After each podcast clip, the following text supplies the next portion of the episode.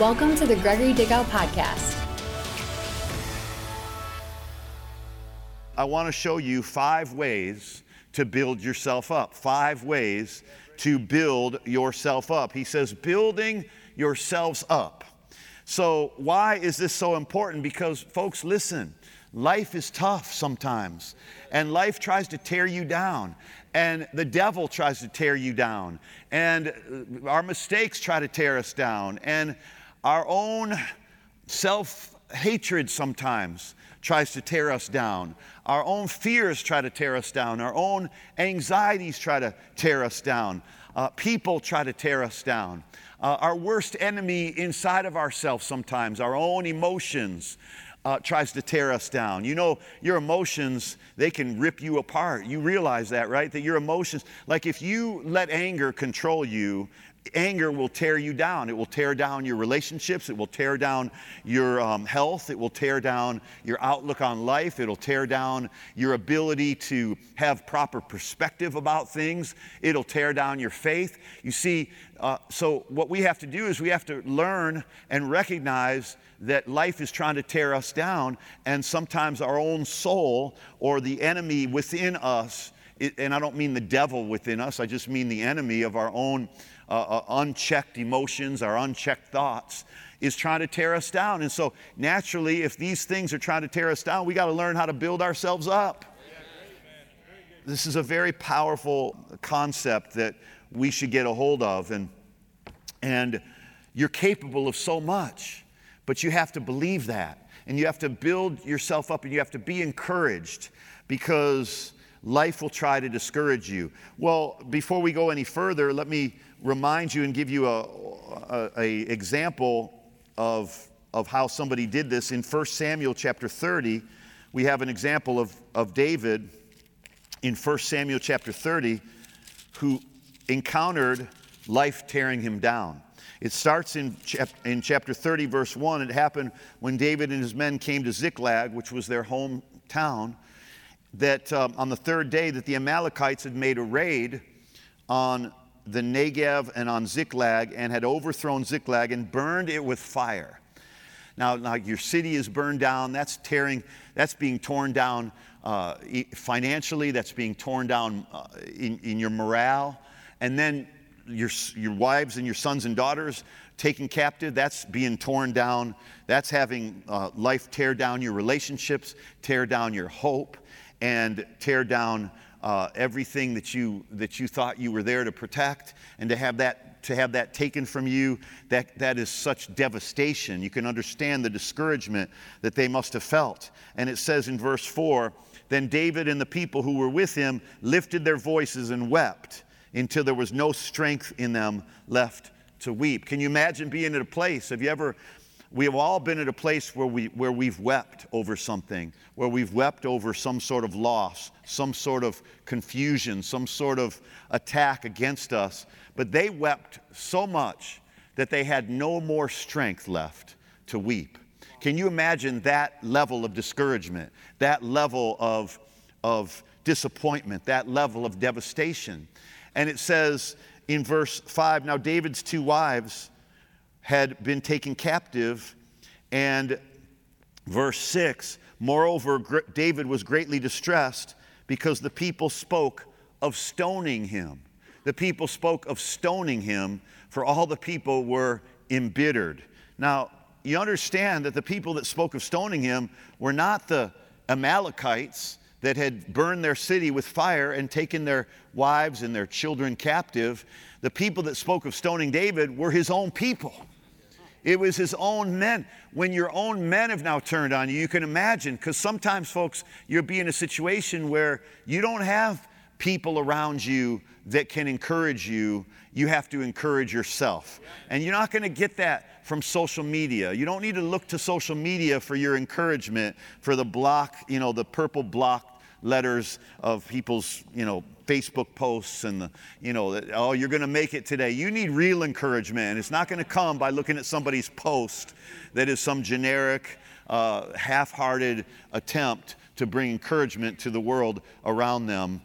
You can learn from it, you can benefit from it, but you're going to have to possess something, you do possess something inside of you that has the ability to encourage yourself. And that's exactly what it says. Look at what it says. If you go back first, I got to say this. So when you go to verse 6 and it says, and David was greatly distressed because the people spoke of stoning him.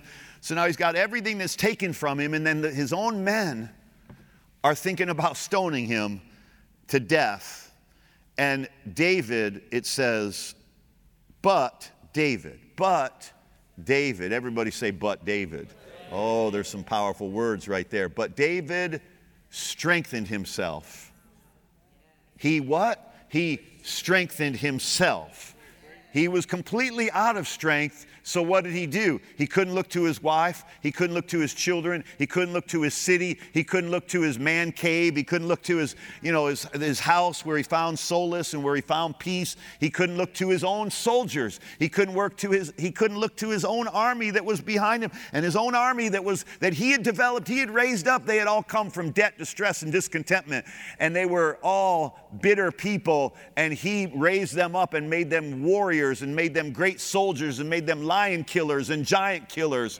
And one of them killed a lion in a pit on a snowy day. Another one killed 300 men at one time guarding a patch of peas. I mean, these were mighty warriors that David had developed and poured into and raised up. And that's what you are. You're mighty warriors. And I'm helping you to become the kind of person that can rip lions in half and jump in a pit on a snowy day, which is often. There are often pits in snowy days around here, and you need to be able to go into that pit on a snowy day and kill whatever lion is in there that jumps into your life and tries to bring you down. But my point is that these were great men, but he couldn't look to them.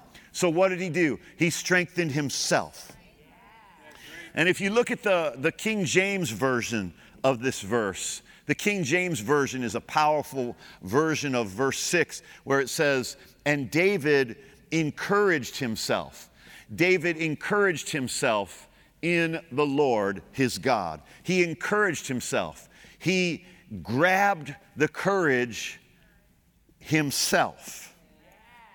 He built himself up in his time of need. And no matter how out of strength you are, how out of friends you are, how out of time you are, you can build yourself up.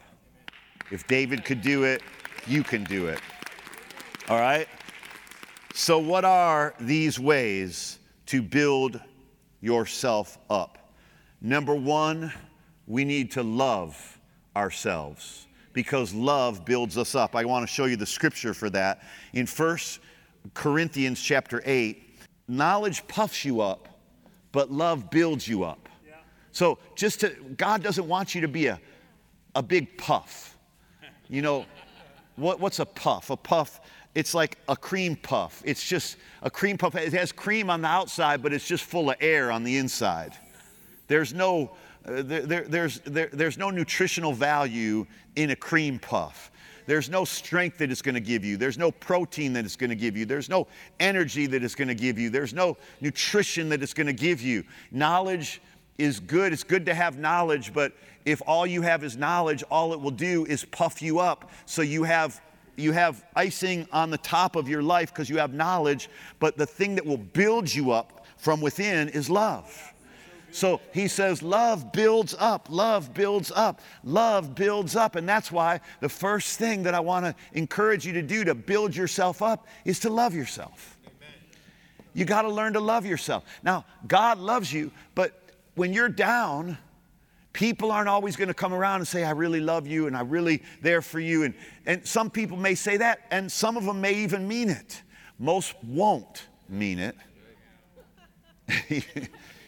because it's not enough for somebody to say, hey, you're going to make it, and, you know, I really love you, because no one can love you in the deficit of your own love. No one can love you to the degree of where there's a deficiency of I don't like this term self-love, because I don't want it to sound selfish, but To love yourself is what Jesus said to do. He said, love your neighbor as you love yourself. So clearly he was instructing us to love ourselves, and that to that degree that we love ourselves is the reflex degree in which we will love others. Love your neighbor as yourself. He was telling us that there's a connection there.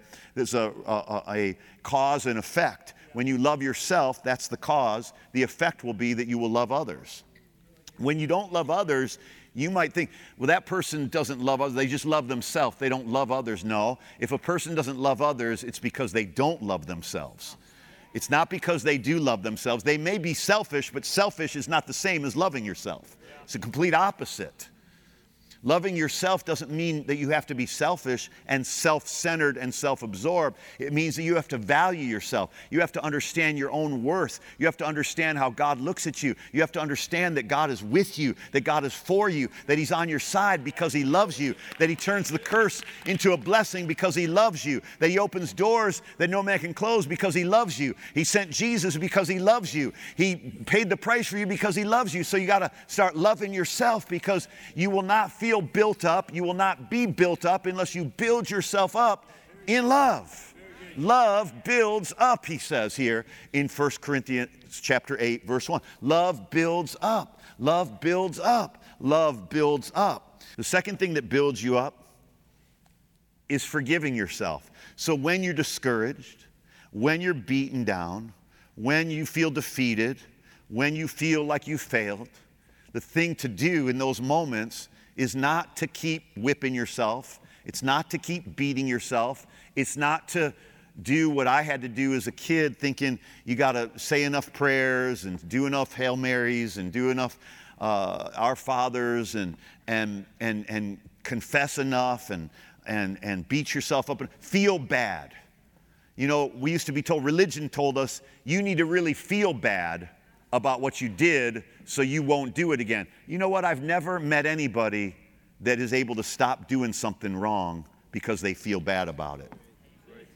I've never met anybody that feeling bad was the secret to them overcoming something. Feeling bad just beats you up and makes you condemned. You already know what you did was wrong, but you don't need to feel bad the rest of your life about it, and you don't need to feel bad long enough to earn forgiveness. Forgiveness is a gift. That's why it's called forgiveness. The middle part of the word is give. It's a gift. So you need to forgive yourself when you blow it, when you fail. When David needed to forgive himself, he needed to love himself and take the time to talk to God and deal with this situation and build himself up. He needed to forgive himself for causing his city to get burned. What if he couldn't forgive himself? He would have just been paralyzed by guilt. He would have been paralyzed by condemnation. Have you ever felt like you can't move? You feel paralyzed. You feel like you just can't go forward because you feel so bad about what you did. What do you do about that? Forgive yourself. Forgive yourself. 5 ways to build yourself up. Okay, so now you know how to forgive yourself. Number 3, so number 1, love yourself. That's the power of love. Number 2, forgive yourself. That's the power of forgiveness. Number 3, talk to yourself. That's the power of words. This is how you build yourself up. This is how you encourage yourself. You have to talk to yourself. The woman, I don't have time to go into all the scriptures here, but the woman in Mark 5, she said, if I just touch his garment, I'll be made well. What was she doing? She was talking to herself.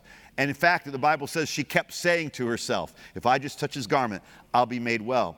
We need to talk to our situation. What does the Bible say? Speak to the mountain, be removed, and cast into the sea. See, this is how you build yourself up. Is one of the ways is you use the power of your words. That we've been given the ability to talk to ourselves. If I just touch his garment, we've been given the ability to talk to the mountain, be removed and cast into the sea. We've been given the ability to talk to the Lord and pouring out our heart to him and saying, Lord, I'm discouraged, but I'm talking to you now and I'm using the power of my words to speak to you. I need your help. Lord, I come to your throne of grace to find mercy and to find grace to help in my time of need. That's the power of your words. And also, so let me break it down this way. The power of your words includes talking to yourself, talking to the situation, talking to the Lord and talking to the enemy. Jesus did that. He said, "Get behind me, Satan. Get behind me, Satan." We ought to have a few more of those coming out of our mouth. Get behind me, Satan. There ought to be a few more, "I rebuke you, devil. I command you to shut up and be gone in Jesus' name." There ought to be more of that coming out of our mouth. We have to tap into the power of our words. That's how we build ourselves up. We build ourselves up through loving ourselves, the power of love, forgiving ourselves, the power of forgiveness, talking to ourselves, the power of our words, and talking to the devil, telling the devil, "Be gone." The fourth way to build yourself up is praying in tongues. Praying in tongues. This is a beautiful, precious gift. There are 9 gifts of the Holy Spirit in 1 Corinthians chapter 12, and speaking in tongues is one of them. But it's not just one of the gifts of the Spirit. It's one of the gifts from the Spirit to every believer who wants it. The Bible, Jesus said in Mark 16, "These signs will follow those who believe. In my name they'll cast out demons. They'll speak with new tongues. They'll pick up serpents," meaning they'll put away serpents is what it means. If they drink any deadly poison, it won't hurt them. And they'll lay hands on the sick, and they shall recover. And one of the things he says there is they will speak with new tongues. Now, that doesn't mean you're going to all of a sudden be able to speak German, or you're going to all of a sudden be able to speak Spanish, or you're all of a sudden going to be able to speak French.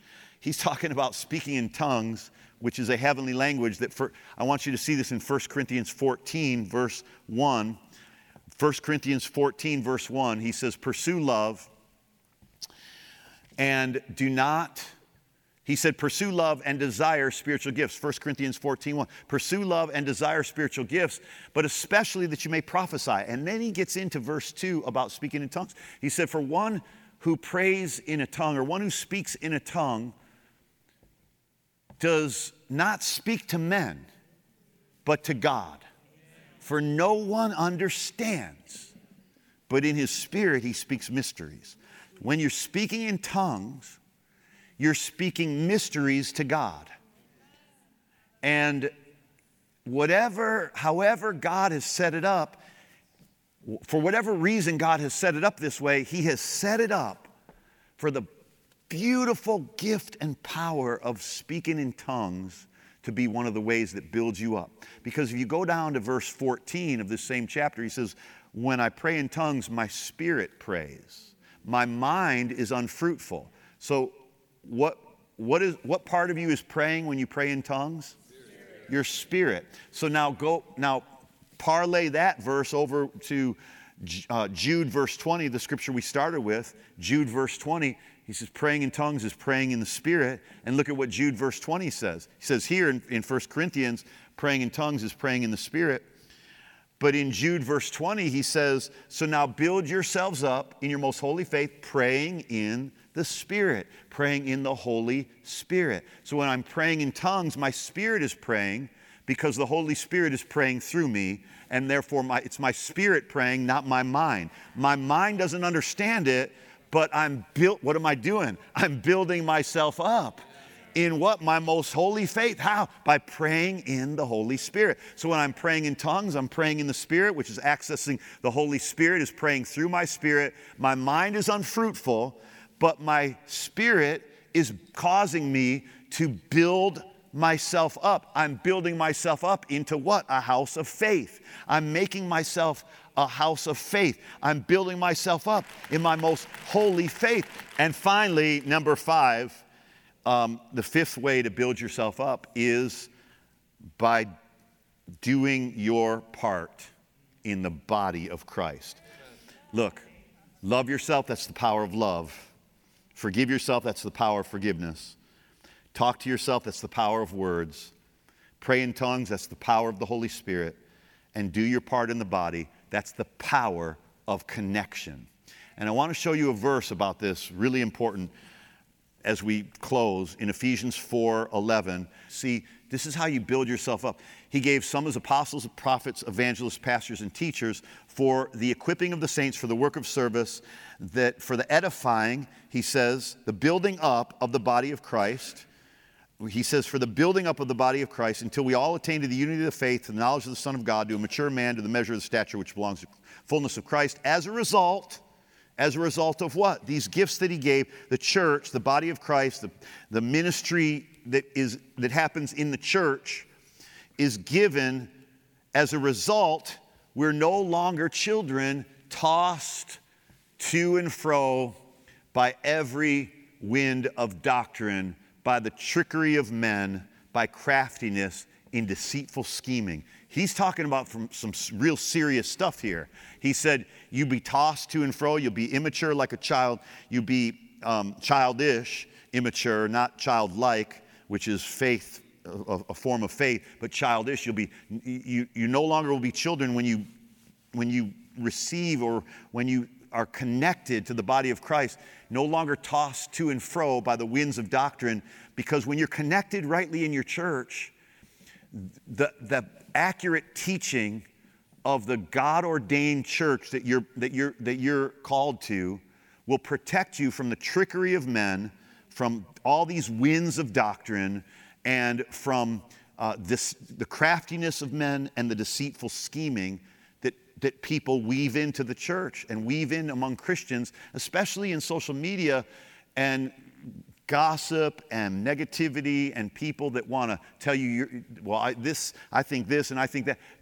There are a lot of great preachers and teachers in the body of Christ, but you will get misled unless you are planted in the church where you are serving, because he goes on to say in verse 15, speaking the truth in love, we will grow up in all aspects in him who is the head, even Christ. Verse 16, he says, here's how we grow up, from whom the whole body being fitted together by that which every joint supplies. We're fitted and held together by that which every joint supplies according to the proper working of each individual part.